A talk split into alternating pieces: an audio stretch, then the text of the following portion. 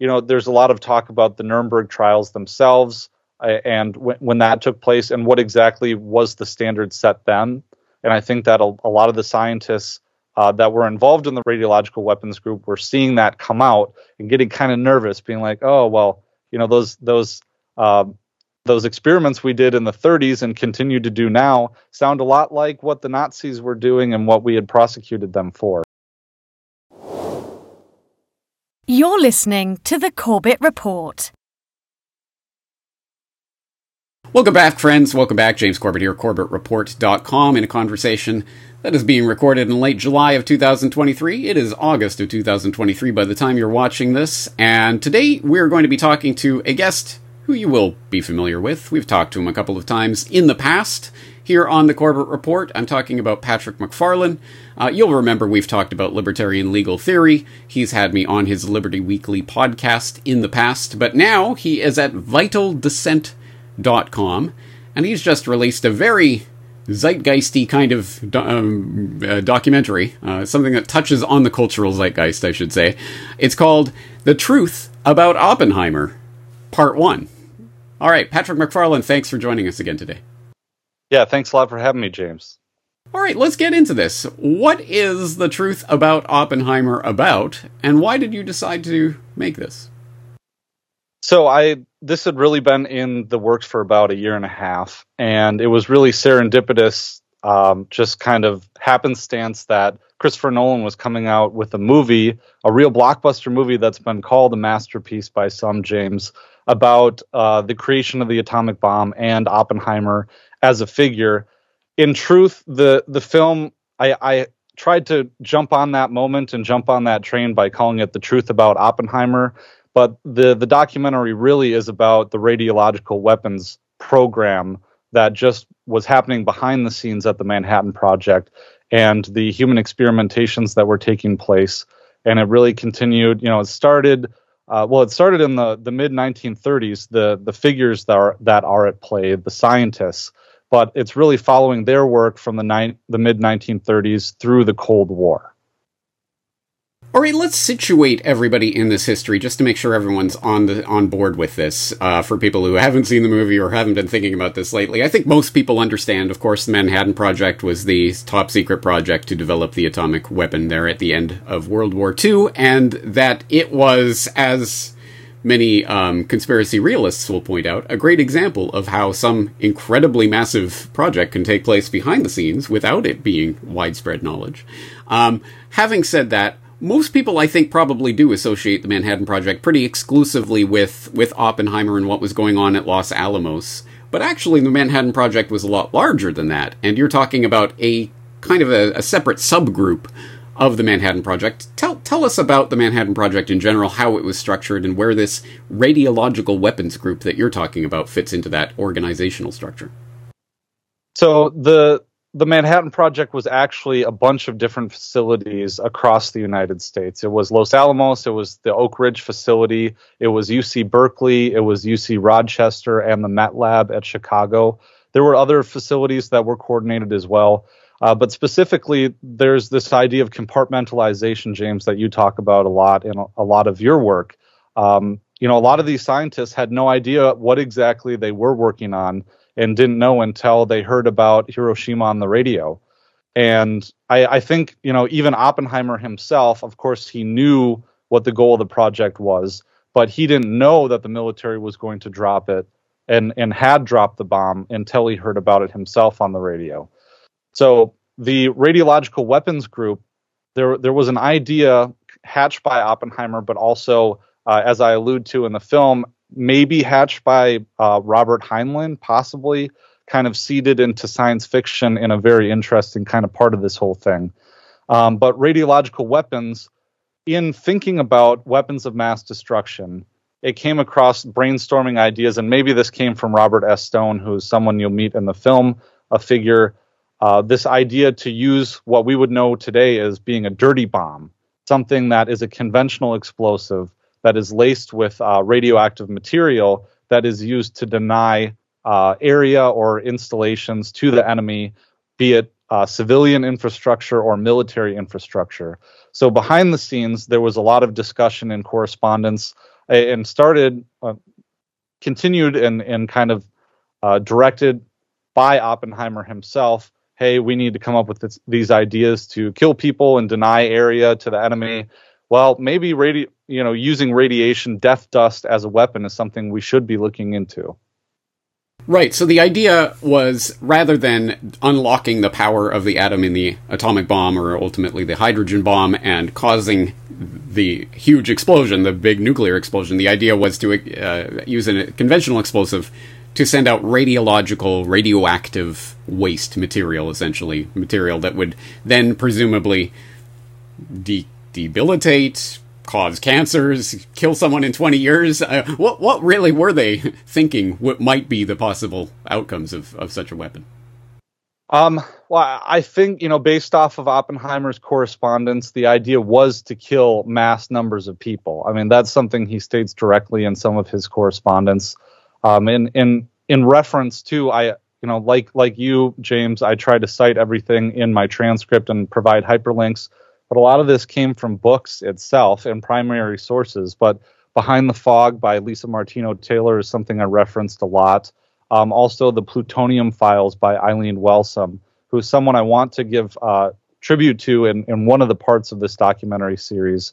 But yeah, so the idea was we can kill a lot of people with this, but we can also deny uh, installations and infrastructure uh, to the enemy itself. It's like you know, imagine creating your own Chernobyl, uh, Chernobyl event. And I think, I mean, the relevance of this is continues on through this day, as you see in Ukraine right now. All this talk of, um, you know, the the nuclear facility that's been going back and forth, well, mostly held by Russia, but also all these warnings that, well, you know, Putin might use a dirty bomb or something like that in Ukraine, and that would trigger Article Five. Um, so the, it, just continuing relevance. Absolutely. All right, so as you've alluded to, obviously Oppenheimer did have a part to play in this, but he was certainly not the only person involved in this. Introduce us to the cast of characters that were involved in this particular subgroup of the Manhattan Project. Yeah, and, and one of one of the most difficult parts about this, James, is just the deluge of information and knowing, you know, what to leave on the cutting room floor and what to include and how to do that in a package that people would uh, kind of understand and grasp and be able to follow. But I think the two most notorious figures, other than Oppenheimer himself, would be Robert Spencer Stone um, and uh, Joseph G. Hamilton, two scientists that uh, studied and worked with each other at the University of California, Berkeley through the 1930s, uh, performing uh, radiosodium exper- experiments. Uh, some some of the first experiments where they were, you know, of course, this was a new technology uh, dealing with radioactivity, and in the beginning, at least, they had talked about trying to find biomedical applications for this device known as a cyclotron. Um, and and this was a new thing. Of course, they were creating these radioisotopes uh, at the at these universities using the cyclotron. And one of the main kind of thrusts was to understand its effects on the human body, but to develop these biomedical applications. And I I try not to say what I think that these scientists were driven by because, of course, who really knows? But looking at the context of it, um, at least their colleagues at the time, some of them were saying that these experiments they were they were embarking upon were stunts and maybe it was to further their own careers. Maybe it was to try to push the envelope and and get uh, you know become famous scientists for making these discoveries. But um, at any rate they ended up um, you know they had these tracer experiments where they were trying to figure out how fast the human body excreted radioactivity. So they would have subjects drink radioactive sodium and they would put the subject's hand in a lead lined box with a Geiger counter and try to see how long it took for the Geiger counter to pick up the radioactive sodium. So, one thing that's for certain, and I, I want to explore this a little bit further in part two, but to see what exactly was the uh, the standard practice at the time of informing subjects of the risks of a certain procedure, because I do throw around the term informed consent um, but there there was a Supreme Court case in the 70s called Canterbury versus Spence that really made informed consent the like the standard of care. but it's it's un it's unsure because you know there's a lot of talk about the Nuremberg trials themselves uh, and w- when that took place and what exactly was the standard set then. And I think that a, a lot of the scientists uh, that were involved in the radio uh, radiological weapons group were seeing that come out and getting kind of nervous, being like, "Oh well, you know those those uh, those experiments we did in the 30s and continue to do now sound a lot like what the Nazis were doing and what we had prosecuted them for." So, um, sorry, I got a little away there from talking about the cast. There's several other figures as well. Um, um, Louis Hempelmann was one uh, who was the director of the medical center at Los Alamos and he was one who had also engaged in um, these radiological experiments in the 1930s on his own. And I, I, won't, you know, go into detail of everything, but this common thread started showing up, uh, James, of these individuals who ended up being involved uh, intimately with the Manhattan Project and a history of a demonstrated interest and ability to go through and do these questionable experiments.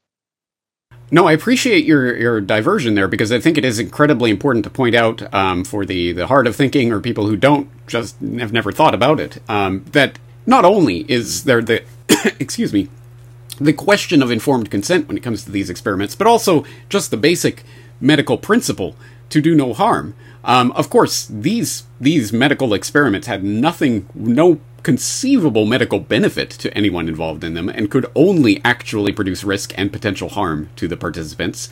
Um, talk about some of the ethical struggles involved in these experiments, and, and did anybody at any point display any sort of uh, uh, trepidation about what was going on? You know, it's it's unclear as to whether they they really. I mean, there were there were certainly colleagues who had, like I, I alluded to before, who had mentioned, you know, maybe should we be doing this? What is the benefit of this? Um, but I, I, went through and I pulled the actual published studies from Robert Stone and Joseph Hamilton. And one of them in particular, James, was uh, exposing patients from the visible tumor clinic at the um, University of California, San Francisco Medical Center. They took these patients, they took them to the cyclotron and exposed them to the, the beams in an effort to you know, in some way, maybe you could argue that it was visionary in some way because, you know, I, I don't know too much about cancer treatment, but I do know that radiation is part of it. And I'm sure it's advanced since this kind of primitive, barbaric state uh, that they had had done this. But uh, Robert Stone, he took about 60 patients, I believe, um, and he exposed them to to radiation in the beams to see what would happen. And about half of them died within six months. Now, they all had advanced cancers, so it's a little unclear to say that he killed all those people, but at the same time, his own research does indicate, well, you know, 12 of them, and I, am going off memory here, but 12 of them were so ill to begin with that they probably shouldn't have been treated. And there was another part where he was saying, well, um, they died because they they um, they couldn't eat anymore because they were either so sick or they had swelling and bruising that prevented them from eating. And at one point, he complains about the medical facilities that they were in that they couldn't provide adequate care. And you're just sitting here thinking like, well, maybe you shouldn't have done it then. I mean, if if you you're kind of shifting the blame off of yourself, and and so it, it's clear in some like limited cases the the tumors did shrink but he severely underestimated the collateral damage that would take place in these as well. And in hindsight i did pull and cite a new york times article that was talking about how uh, the atomic energy commission later on had condemned these experiments that he he pulled off. And so you're just kind of thinking about specifically when it comes to uh, Louis Hempelmann when he he was 29 years old when he became the medical director at Los Alamos, uh, which to me I'm 29 right now, and it really I mean I I am a practicing attorney. I've been practicing for five years, but it really makes me think this person was probably I mean he wasn't too far removed from medical school, and now he's being headed you know this project where his responsibility is to uh, manage and research the exposure of scientists to radiation, which is not at all really understood. And he only had two or three years of experience working with radiation itself. So he becomes um, he he tracks all of the his fellow scientists as they're being exposed. Some of them are having uh, adverse effects, and you do see some. I think some he's cognizant in some way of of the moment he's in because there was one scientist, and this is really what kind of spurred it, um, who was working with the plutonium, and he broke a vial containing like almost all the plutonium that they had at Los Alamos, and it went into his mouth, and the kind of the records indicate that Hempelmann was in a panic, and he was uh, he was calling Leslie Groves saying, "What do I do? What do I do?" And so they they pumped the scientist's stomach and they had him go through his stomach contents and separate the plutonium because it was so valuable at the time. But but I think the panic that Hempelmann went through it humanizes him a little bit because I feel like I'm making these moral judgments about him 80, you know, or so years removed about it. But it, it makes you kind of wonder if, how he compartmentalized this emotion and injecting people with plutonium and other radioactive, like heavy metals. What must he have been thinking? I just don't know.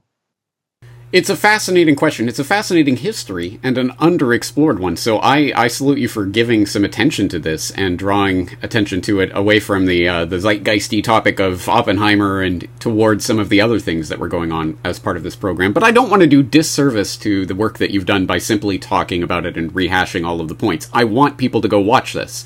So obviously, the link will be in the show notes so that people can go and watch this directly and get it get it the way that it's meant to be got, as it were, at vitaldissent.com slash Oppenheimer. The link will be in the show notes so that people can go and follow that. Um, but this is part one, as we have alluded to several times in this conversation. So presumably there are more parts to come. Tell us about that. So part one, I really went in and kind of gave the context of like what is the the Manhattan Project, how was it set up, who are the people at play and what is radiological weapons? Because i i didn't know before i started doing this and i assume that the audience doesn't know either. Uh, i think i would like to give a little more detail on exactly how the radiological weapons group formed because i i mention it in part one and i go through the the individuals involved but how did it coalesce? And then we will dive right into the plutonium injection experiments and the the other there were other heavy metals that were injected as well into people. And so so go through that detail some of the actual individuals who were injected and and what how that all transpired. And um, i am planning a part three uh, well part two as well. I think i want to go into like some of the army chemical corps exper- uh, experiments in the cold war some more some more of that stuff like the zinc cadmium sulfide aerosol dispersal. That's a whole nother can of worms, James. But um, the Army Chemical Corps basically went around a lot of mid-sized cities in the U.S. in I think the 60s and had these huge blowers, and they were doing a biological, uh, like a biowarfare tracer experiment, where they just dispersed zinc cadmium sulfide in the air off these big blowers. Um, so go into that a bit because it's all kind of interrelated in the inner workings of it. But then in part three, um, I really wanted to um, cover Eileen Welsome, who was someone who wrote this book, The Plutonium Files, an investigative journalist who really did like the yeoman's work, pouring through documents, doing FOIA requests, and actually tracking down the victims here, and um, and giving them, you know, airing all of this. And then in the 90s, there was a congressional inquest, and I, I had sent you a, a link, James, when we were talking before about how they detail it on their website. And I think there's a few things in there that they really try to they they play cover and try to downplay it a little bit. Uh, just my opinion, but also James, like the the downwinders. This is something that wasn't covered by Oppenheimer at all.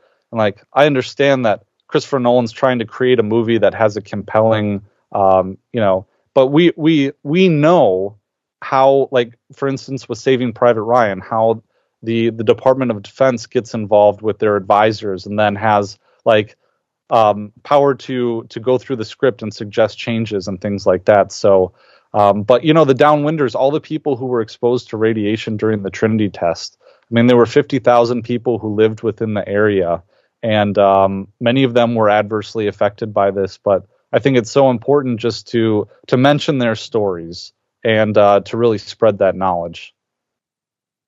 Excellent. Well, as someone who's done a little bit of this kind of documentary making, filmmaking in the past, I will refrain from asking the dreaded question: When will part two be out? But I, just to give people a sense, we are probably talking months in the future rather than weeks. Is that correct?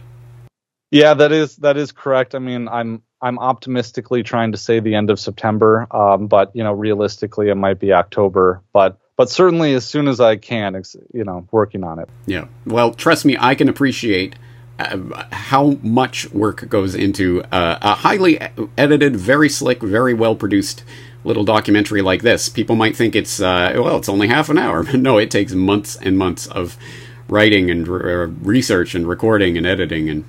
Uh, so I, I appreciate the work that went into this, and let me absolutely salute you for doing what I can't believe everyone isn't already doing, but I'm glad you're doing it. The hyperlinked transcript. What an incredibly useful research tool. So now when I need to remember those details about the radiological weapons group, I'll just go to vitaldissent.com slash Oppenheimer. All the links are there. You've got even the page citation references for the various books that you're quoting from, etc. Excellent. Thank you for doing that. Yeah, thank you, James. Of, of course, you know, I I've I, I have modeled my, my work after yours. You know, I've been watching you for a long time, so thank you. And I guess the final question have, have you seen Oppenheimer? Actually, no, I haven't. Um, I really want to, but my, uh, you know, we welcomed our third child a couple weeks ago, and um, I've got more important to, things to, to be present. yes, I had an opportunity, but it didn't work out, and it, will happen. You, you know what's funny? I couldn't see it, even if I did want to, because for reasons that I'll I'll leave you to to, to speculate on, they're not showing Oppenheimer in Japan uh, around August for some reason. I'm assuming it will be released later this year, but certainly not around the time of the anniversary, so I couldn't see it even if I wanted to. But I can see this documentary for free today. In fact, I already have.